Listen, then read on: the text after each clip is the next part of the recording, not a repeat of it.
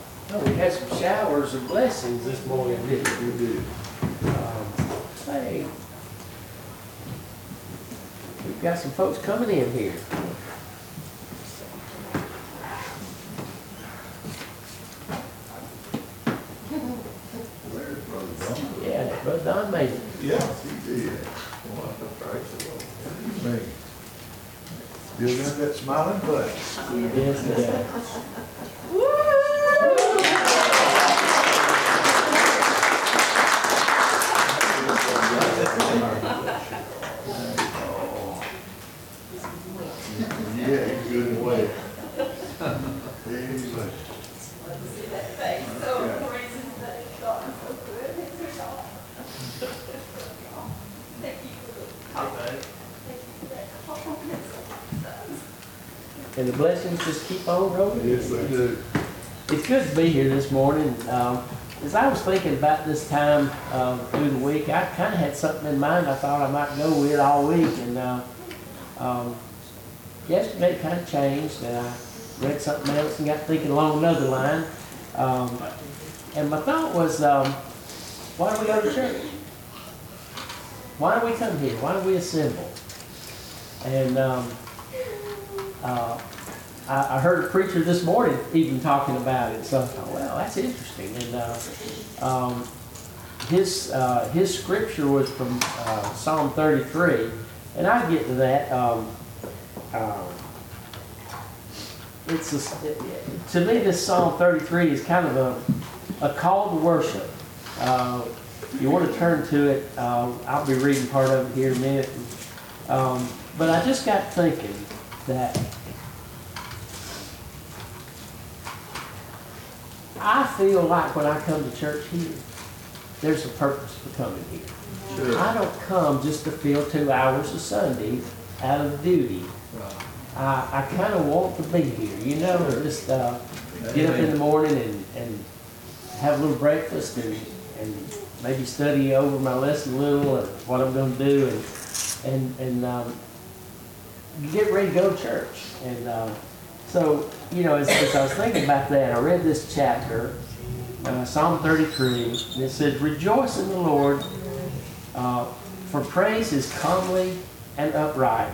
And I, I looked that word up, comely. I had always, I guess, had the wrong impression of what that word was.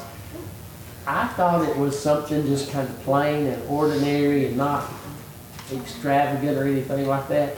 But I looked up the biblical meaning of comely, and it is uh, becoming what is suitable and graceful. So, uh, if you read that in that context, uh, rejoice in the Lord, O you righteousness, for praise is comely. It's becoming. It's suitable. Amen. And it's graceful to do that. It, it honors the Lord that we that we come in the right frame of mind, right manner. It says, "Praise the Lord with a heart, singing unto Him the uh, with a psaltery and an instrument of ten strings." It instructs us. I guess another another way it was phrased one time in, in Psalms was "make a joyful noise." It, it instructs us to to praise Him with song, and praise Him with the instruments we have. Uh, it says a ten, uh, an instrument of ten strings, and I don't know what that would be, uh, what it would have been at that time. Um, Elizabeth used to have a bowed psaltery that had multiple strings, and she would play it with a bow like a like a violin. But um, whatever whatever instruments He's blessed us with, I think He's He's honored if we use them to His glory. Amen. Um, sing unto him a new song, play skillfully with a loud noise. And to me, that tells us to be bold, not to, um, you know, not just to come in and mouth the words, sing the words, and, and play with uh, boldness that that um, the sound would go out in His praise and His honor. Um, says, "For the word of the Lord is right, and all His works are done in truth." He loveth righteousness and judgment. The earth is full of the goodness of the Lord. Uh, by the word of the Lord were the heavens made, and all the host of them by the breath of his mouth. He gathereth the waters of the sea together as an heap. He left up the uh, depths and storehouses. Let all the earth fear the Lord. Let all the inhabitants of, inhabitants of the world stand in awe of him. And, and how can we not stand in awe of him? When we look around, um, look at something as simple as a tree, uh, a rose bush, a single sunflower growing out there in the field somewhere. How can we not look at that and just be in awe that he created that? He just spoke it and it, happened. Um, For he, for he spake, and it was done. He commanded, and it stood fast. The Lord bringeth the counsel of the heathen to naught. He maketh the devices of the people of none effect. The counsel of the Lord standeth forever, the thoughts of his heart to all generations. Get this one. Blessed is the nation whose God is the Lord, Amen. and the people whom he hath chosen for his own inheritance. The Lord looketh from heaven, and behold all the sons of men. From the place of his habitation he looketh upon the inhabitants of the earth. He fashioned their hearts alike. He considered all their works. There is no king save by the multitude of a host. A mighty man is not delivered by much strength. A horse is a vain thing for safety, neither shall he deliver any by his great strength. Behold, the eye of the Lord is upon them that fear him, uh, upon them that hope in his mercy, to deliver their soul from death and to keep them alive in famine. Our soul waiteth for the Lord. He is our help and our shield. Our heart will rejoice in him because we have trusted in his holy name. Let thy mercy, O Lord, be upon us according as we have hope in thee. And, and as you notice, all of the things that he mentioned here were not things of, uh, of, of, of uh, something we've attained, something we've worked hard for. Um, it's not something, that- you know, that's not what he's promising and guaranteeing us, that we'll, we'll have everything we want. But he promises that we'll have the things that'll, that'll satisfy us and make us uh, content and happy. Um, uh, it- You know, it- it's just, um, I don't know, sometimes I have a hard time just coming up with words. Um, the, this, this pastor that I saw this morning was talking about the things that we tend to put our trust in, and, and they're not bad things. They're not bad things at all. And he said, trust in education, and you will get what an education can give you. Right, He said, trust in money, and he'll get what money can give you. right. Trust in power, and he'll give you what power can give you. Um, Trust in your own strength, and it will fail. And, and he went on to kind of a little comedic end to it. He goes, we work all of our life to accumulate all this stuff, and we put it in place, and we keep it, and we, and we, and we look at it with pride I've worked and got that. And then when we die, somebody will have a yard sale. And at the end of the day, they'll tally it up, and there'll be fifty-three dollars and sixteen cents worth. Uh, that was just his way of kind of ending that, that little thought that he had there about the, the things that we accumulate and the, and the things that we spend our time, uh, trying to, to acquire. It's gonna come to naught, but, um, the things that the Lord provides for us, um, those things are the things that'll settle in our heart, and they'll, they'll be the things that will stay with us and satisfy us, uh, even to the end. So as we, as we think about that, let's just remember that, you know, we come here to worship and praise Him, and to sing songs, and to honor, and to, and to do it in a uh, calmly fashion, uh, an honorable fashion. So as we do that, and look on this place, and look on the other churches around where people come to do the same thing. We're not the only place that does this, y'all.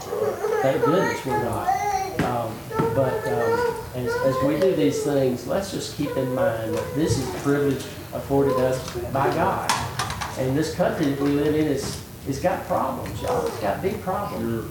But I'm still proud that I was born in America. That it is a place where we can still do this and that, uh, Uh, we can do it without the threat of, uh, of being, um, imprisoned or killed or, uh, you know, I know you, you, you hear the things where occasionally there's somebody that goes into church and does bad things, but, um, as a rule, that's not the case. There's, there's thousands and thousands and thousands of services where that don't happen. So, uh, I, I tend to try to look over the good side of things and, and think that, uh, everything I hear on the news is not gonna happen to me tomorrow, even though they try to make you think that. And, uh, just, uh, uh, keep our minds straight that, that, um, the newspaper are doing their job. Uh, when they say there's two hundred million people in the United States under a heat alert right now. Well, it's July and August, and, and, you know, it's, it's hot. It's hot in, in the, in the States, and we have hot times, so let's don't get too alarmed about the things of the world and things that we don't have control over, but, uh, we can, um, we can find comfort in the things that, uh, God provides for us. Sure. Anyone got a, a word before we take our classes? We can pray for rain. Yeah. Somebody did that. Uh, there was an old saying that said um, that um, the uh, rain dance that people used to do, that the uh, the event of rain after that was, uh, how did they phrase that? Something like uh, timing had a lot to do with it. not, not the dance, but the timing of the rain coming had a lot to do with if the dance was successful or not. Anyway, uh, we'll take our classes at this time.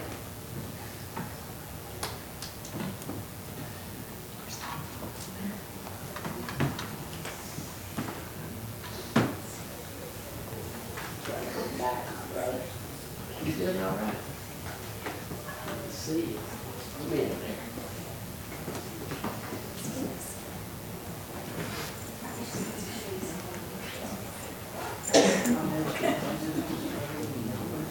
If I could go back and cover the two we kind of skipped over.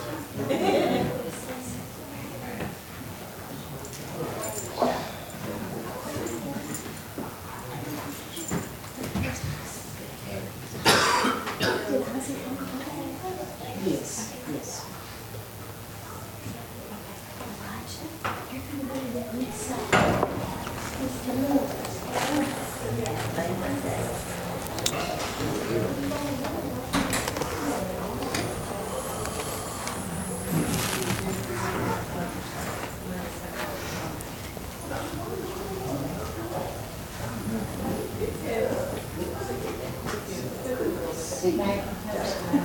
Y'all can fellowship for about 40 more minutes and I'll get out of this. I make a confession, I knew this lesson was coming up, so I asked him. Yeah, I want that on record how mean and malicious he is.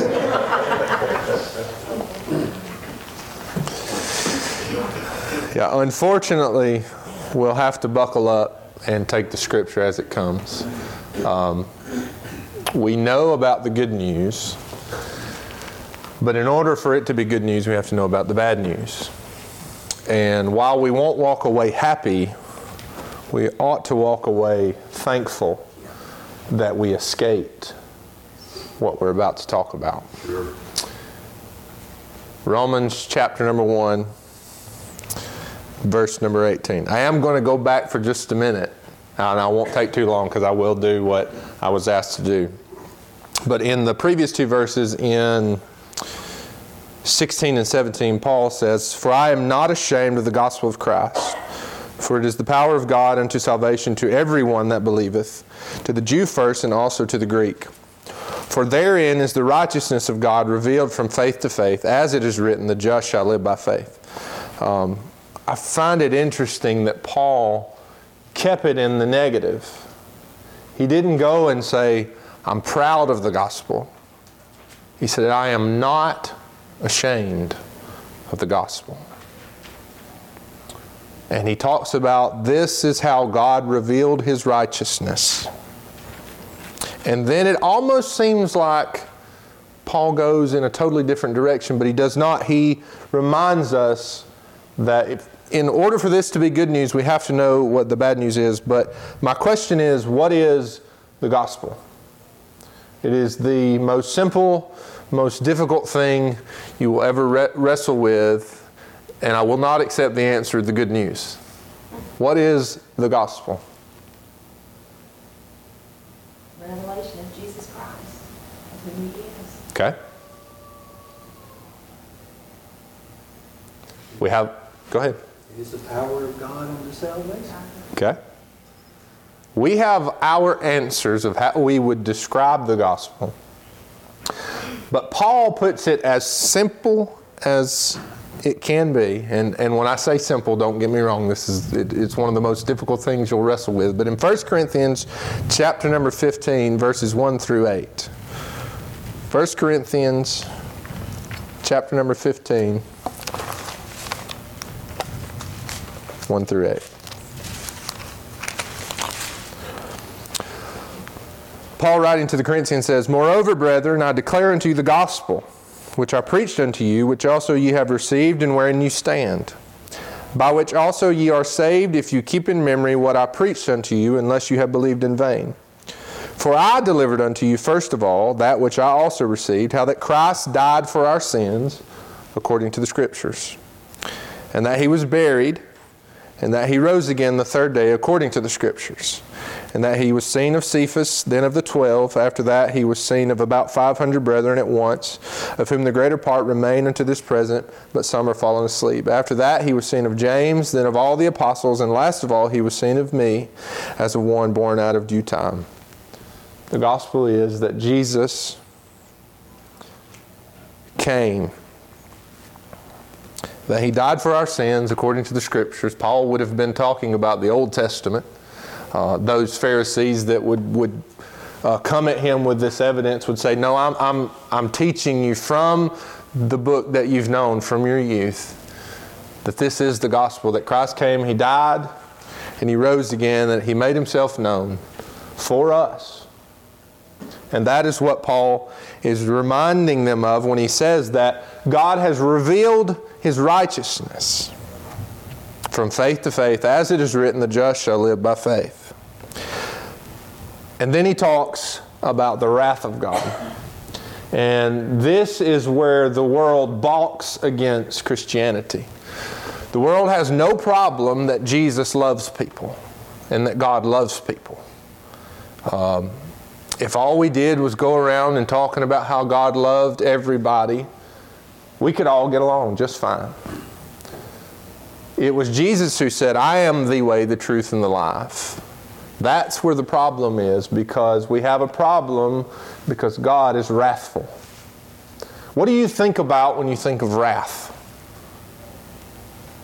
Punishment, anger. I think about the blood. Not God's wrath, but what do you think about when you think of wrath? Just what comes to mind? I think about the father who maybe whips his kids a little too hard in his anger. And that's not the wrath that we're talking about here. God is not a human being. God is, in all of his attributes, perfect. We love to proclaim his love. And he's perfect in his love. And the world would say, how, what's, what's the question? How can a good God send people to hell? And I like what Voddie Baucham said. He's this big African American preacher. He, he taught theology, and he said one of his students stood up and asked that question. He said, I will not answer your question until you ask it the right way. He said, The question is not how could a good God send somebody to hell, it's how could a righteous God forgive sinners? And when you ask it that way, when we get the view of who God really is, my dad does this and it drives me nuts. He says, Oh, the big man upstairs. He's not the big man upstairs. He's not the Santa Claus sitting on the porch. He's the creator of all the world. He's so far above what we can think. And it's hard for us to come to this scripture for the wrath of God. We, we don't like to, to toss that at God, but it's there. And I would like to run from this scripture as far as I could. I wanted to go back to 16 and 17 and take the whole time to do that. But we can't run from it because it's true. The Bible says that the wrath of God it is the punitive and vindicatory reaction, legitimate and controlled, yet awesomely emphatic, of God the righteous judge to unrighteousness in his human creatures. Up to the present, the expression of God's anger and wrath has had the purpose of drawing sinners to repentance and conversion. In the end, that will not be the case. And what we want to do is we want to take wrath and we want to throw it all the way to the book of Revelation and we want to deal with it there. God's wrath began in Genesis chapter number 3. Go back to Genesis chapter number 3. I don't know how far we'll get, Michael, so. but God, we know, verse number 1, verse number 2, He creates all things. He places Adam in the garden, and he gives Adam a command. One command do not touch the tree of the knowledge of good and evil. And he gives Adam, graciously gives Adam, a wife. And we don't know how long they stayed in the garden. We don't know what all they did. Their only job was to tend the garden and to just live in this paradise. And the serpent comes which we know as Satan. And in verse, uh, chapter number 3, verse number 1, it says, Now the serpent was more subtle than any beast of the field which the Lord God had made. And he said unto the woman, Yea, hath God said, Ye shall not eat of every tree of the garden. And the woman said unto the serpent, We may eat of the fruit of the trees of the garden, but of the fruit of the tree which is in the midst of the garden, God hath said, You shall not eat of it, neither shall ye touch it, lest ye die. And the serpent said unto the woman, Ye shall not surely die. For God doth know that in the day ye eat thereof, then your eyes shall be open, and ye shall be as gods, knowing good and evil. Now, what we want to do is we want to say it was the devil's fault. But it wasn't. Listen to what the Bible says. And when the woman saw that the tree was good for food, and that it was pleasant to the eyes, and a tree to be desired to make one wise. She took of the fruit thereof, and did eat, and gave also to her husband with her, and he did eat. It was her own desire that led her to eat of the fruit. And I'm not picking on the ladies, because the command was given to the man. All of those scriptures in this Bible are true. Wives, obey your husbands. But don't stop there. Husbands, love your wives as Christ loved the church, which, bad news, fellas, means you got to die for her. Everything that God said was true. But we want to push it off on someone else. And James does not give us that option. I want you to listen how many times someone says, The devil made me do it. I've got news for you. There are times when the devil attacks you, but most of the time it is our very own desires that cause us to sin. And the Bible says that the wrath of God was revealed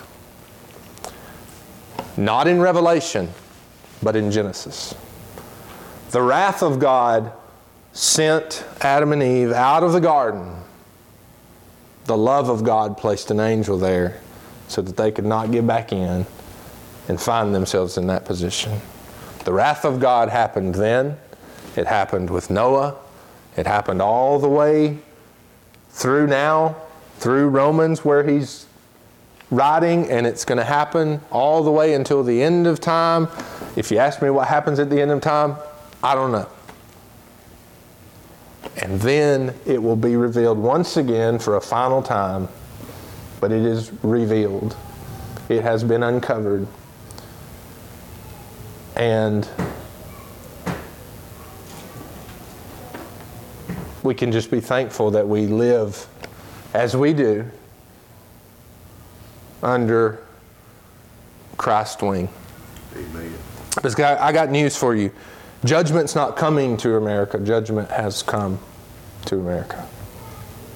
As we'll find out as we go through Romans. But this is not this is not going to be happy. We're not going to go away smiling. I'm sorry. But he talks about the righteousness of God and then he reminds us that the wrath of God is revealed from heaven against what? All.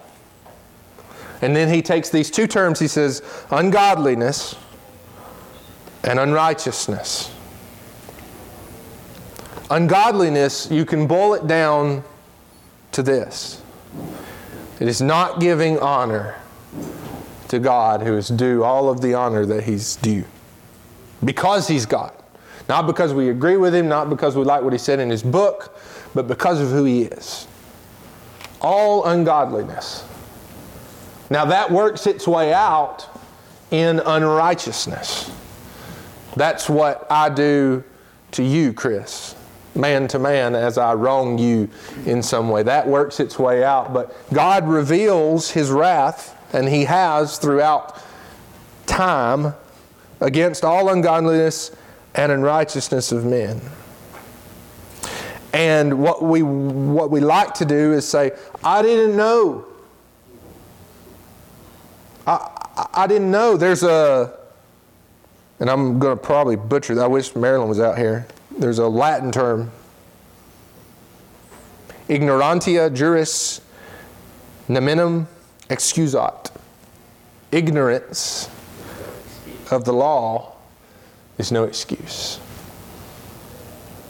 Because as we're going to find out, this is evident. It's not hidden somewhere.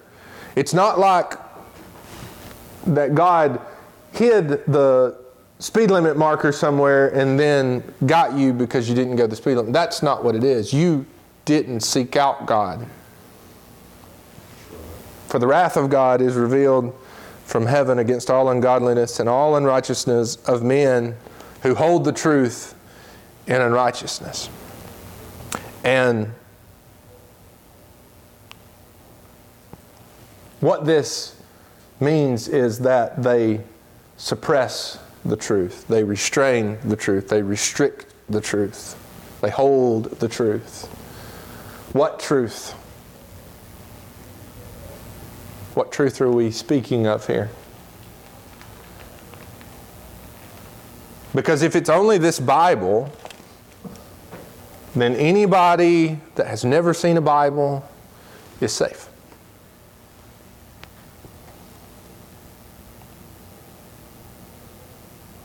If there are innocent people, we say that, what about the innocent person over there? If we say that, then why are we going over there? They're innocent, leave them alone. Let's don't take the gospel over there because they could reject it. But we're going to find out that no one has an excuse. No one can use, I didn't know. Because God has revealed Himself to us. And I think internally we know. Based on what we see, based on all of this stuff. They suppress the truth. How? In unrighteousness. We're just going to go on and do the only. The, I, I, I believe this. The only sin, if you boil it down to it, to the very root of it, is idolatry. Genesis. She saw that it was good and said, I can make better decisions than he can. I'll be my own God. All of it, I believe, boils back down to that. We know what the scriptures say. Why do we do the things that we do even though we know it's wrong? Because I want to. Because I know better than God.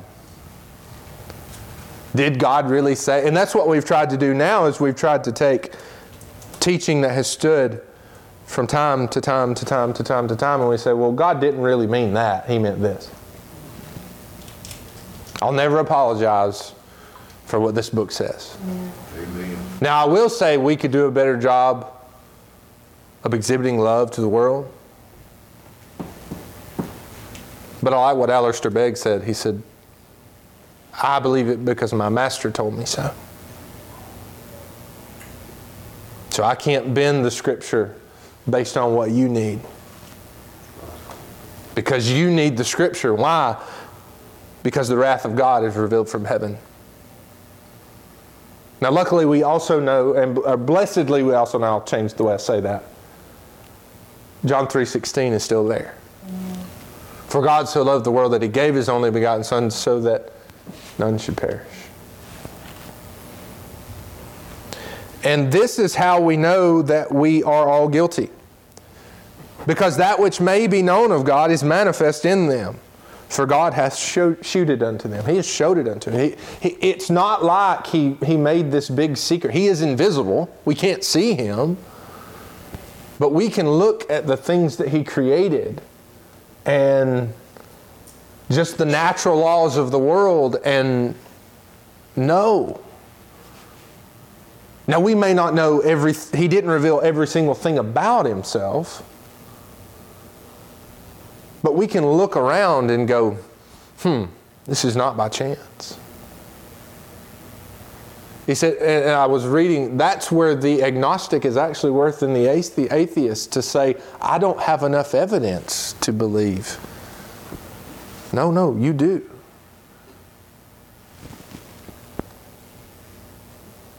Look at how wonderful that, and we like to focus on the negative, as Roger said. We, we like to focus on the kids that get hurt or people that get kidnapped, but look how beautiful a world we live in. Amen. And when my daughter and my son was born, how can you not believe in God? Now, we may need to argue which God we're talking about, but everything points to God. Because that which may be known of God is manifest, it's not hidden. For God has shewed it unto them. For the invisible things of Him from the creation of the world are clearly seen, being understood by the things that are made. And this is what He revealed, even His eternal power and Godhead. Have you ever noticed what He created in Genesis? Everything He created was for man. We like to skip over where God on the seventh day rested. Do we think He went and took a nap? Even that was for us. He is an, an inexhaustible being. He did not need rest, but He knew that we would. He knew that we would like beef and chicken and all of he knew all of those things. He knew we would need the sun and the moon. He knew that we would need it this many hours a day. He knew that we would need to rest. He knew that our bodies would need to do certain things to heal itself. Everything he made he made for us. And it revealed his eternal power and his godhead. And that alone makes us without excuse. Amen. How did you reveal the Godhead in creation? A lot i mean there's a lot of things in threes All, all kinds of things are threes. Solid, liquid, gas. You can just present, past, future. I mean, creation is covered up in the number three.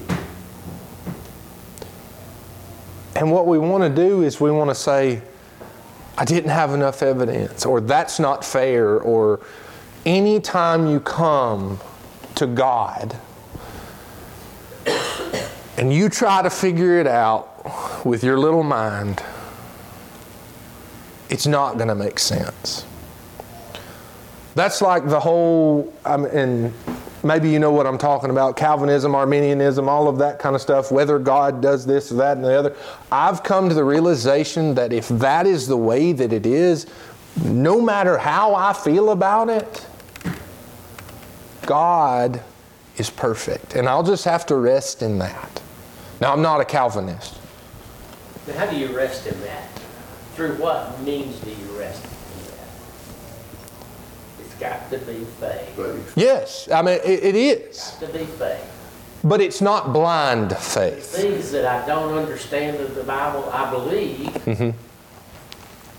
by faith. I heard my dad, well, so- someone asked my dad one time about something in the Bible. And the man said, I don't quite believe that verse.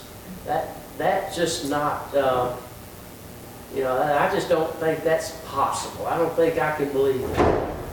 And my dad looked at him and he said, if you don't believe that verse, you might as well put your book away. Mhm.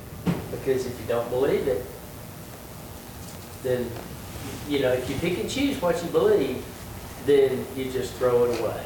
Because he said, if it's not, if all of it's true, you can't trust any of it. No. He said, it's true. But it's also not blind faith. We got a Cullman on Highway 47, got a Hanceville on Highway 47, and in Lane T, there's a tree out there in the middle of a pasture on kind of a little knoll that I call the perfect tree. It's an oak tree. And it, it comes up and it's got almost a perfectly round canopy. And in the spring, it's pretty and green. In the summer, it's dark. In the fall, it turns brown. In the winter, it doesn't have a leaf on it. And every time I look at that tree, I see God. I don't, I'm not a tree hugger. If that tree needed to be cut for some reason. You know what I mean? I'm not, I'm not worshiping the creation. But the creator made a tree just that perfect. Just by one little acre that a, a squirrel or a woodpecker or something dropped out there in the middle of that field. And, and, and, you know, if you can't see God in the creation, then there's just something wrong. You know? And like I said, I'm not worshiping the creation. I love the Smoky Mountains. Uh, I know that, that they will, they will burn in time, you know, in time. They'll be, they'll be destroyed with the rest of the world. But just to see the things that are here and not believe that God did it, you know, I just don't understand it. And like you said, see a baby born, a new life created. Unbelievable in my mind. But God did it. And I believe it Mhm. through his faith, through my faith through him. Ricky, one of the things that is kind of new age is you'll hear people saying, it's just kind of like your dad saying, the big man upstairs. Uh, It it makes me, it gives me that same feeling. That is my truth. It doesn't matter what your truth is, or it doesn't matter what my truth is. The only truth that matters is God's truth. And if, if statement is, that's what will give you a world of, of deviant behaviors and uh, mental illness and stuff. The, uh, you're saying, the believing, it's actually the belief that you can have your own truth because God established truth way back there. But as humans, we come and go. And, you know, we're, we're blessed with whatever time we have. But when we're gone, it doesn't take long for what we believe to be gone. Uh, when I was a child, everybody around um, the, the uh, New Lebanon community knew my grandfather. And I bet you there's not five people in that community that know him now. Everybody in Blountsville used to know my mom and dad.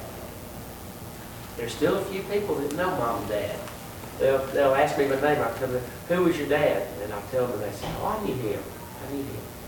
But in 50 more years, nobody will know my dad, nobody will know me. So, you know, what I espouse as uh, my belief, or this, that's my thoughts on, that's my judgment on that, it's not gonna matter. It's what he said is gonna matter. That's what's gonna stand. Yeah, my opinion means nothing. Right. Absolutely, and it really, it bothers me to see people arguing over um, what's going to happen in the future or, or what happened in the, the uh, past before um, written history, um, it- except the, what the Bible t- says. Because, and especially two Christians arguing over what's going to happen on, at the last day. That, that's of Satan. That's just going to tear you apart. And it doesn't matter what I think about it. It doesn't matter what you think about it. It only, and that's gives me comfort. Uh, we, we sing a song uh, yesterday. Um, yesterday, things were different. Today, they're different again. And, but I'm holding on to the changeless one, and I'm leaning on his. God that doesn't change is a comfort. He's a bulwark. And it gives us something that we can have that's solid in our life. And you see people that, that don't want to uh, acknowledge that, and they're blown around by every wind, every social media thing that comes across. Um, and, you know, and that's why they're not, they're, and that steals their joy. Well, it doesn't get any better from here. Um, and if he wants me to teach next Sunday, I will do it um, because it is it's truth. Uh, whether we like it or not, truth is truth, and we have to take it all. We can't pick and choose what we like. So it don't get any better till after chapter three, I think. Can I just ask one question? I know we're ending. So I'm trying to wrap my brain around Yes. the, the fact that there's, there's no excuse for anybody, basically. Uh, yes. We were created. Correct. But the ones, like you say, that are over there, that have not heard the gospel, that have no clue, Right. completely ignorant, that God is gonna deal with them, Hang on. period. Can I stop you right there? Okay, yeah, You said something okay, that the Bible does not allow us to say. Okay, They're not completely ignorant. right. But it's something that happens between I know. So we believe that God's going to deal with all of us at some point, whether we have literally heard these words. My advice would be to search the scripture for everything you have ever heard and see if it's there. Because unfortunately, a lot of things we say we've been taught, and they're not, it's not there. Could I? Sure. You know, our, uh, we believe in the Great Commission, Yes. carrying the gospel, and for people to share the truth with them. But the fact is, there's never been a missionary go anywhere that they were not worshiping something. Yes. Because, because of just what this uh, scripture has told us, and that is God's very creation testifies. So just as the Jews had a zeal for God, but it was not according to knowledge, and every people, every lost tribe, every undiscovered people that be found, will be found worshiping something, but it's not according to knowledge. That's what we share, but the creation has testified. So people know there's, there's a God somewhere. Yeah. And let me say this none of this is easy. This ought to make you go home and weep. Because I like what uh, there's a psychologist I listen to. He does a podcast, and he said that somebody asked a religious man, and I don't remember of what denomination or whatever, but they asked him, "How can you believe in God when you see all of this stuff going on?" And he said, "My question is not where is God. My question is where are God's people." That's, that's what bothers me when Yes. we think about that we're all, all Yes. Gonna be held accountable. Yes. Whether you've heard these words or not. Yes. It is to the ones that do believe that have heard the word, mm-hmm. have the words in our hands to get to them Yeah. the best that we can. Now, if you want to argue whether God can reveal Jesus, like we could, we could sit down and talk about that. But it is our responsibility, and when I say our, I don't mean the preacher, quote unquote, the preacher. It is our responsibility to carry the gospel to the ends of the earth. That's what Matthew 28 was about. Because they're without excuse. And this is not easy. And I don't want to push your question off. No, it, it just brings a whole nother Yes, level to me of what mm-hmm. missionary work is, yes, like completely. yes. But Ricky, this is in God's hands. Yes, it is. And you, you've got to understand that just because somebody doesn't worship the same way we do, uh, is that they're crossways with God. And, um, you know, like Chris said, every missionary that got somewhere has, um, found people that was worshiping something. Yeah. And it, as Michael's sister says, it's not my day or your day to run the universe. And do not shorten God's reach. And uh, those things, I I just don't, I don't think we can understand because God's ways are so much higher than ours. And He's got a plan. I'm trying to hurry. But I got one I got one more thing. Even the child that is just born has no excuse. We call them sweet and innocent, but they're not. Voddie Baucham called them vipers in a diaper. it is only by God's grace. I believe they are safe until a certain point, and it is only by God's grace. It is not because they did not have an excuse, or it's not because they had an excuse. So, yes, this is this is tough stuff to wrestle with, and this is, I think, ultimately what leads peop- some people to realize I was never saved to begin with, or they say they were and they just walked away. It's hard. It's very very hard. So be sure what you believe and why you believe it, and that you have scriptural evidence to back it up. And ultimately, you leave it in God's hands, but it doesn't give you the excuse not to do what God told you to do. Um, like I said, there's some things I'm not going to understand, but I trust that He's perfect and righteous and all of those things. And then if I go down, I'll go down holding on to Him. So I'll stop. Um, Good lesson. Obey your husbands with a little the Lord. yes. I, and I tied that to the other scripture. You can't have one without the other.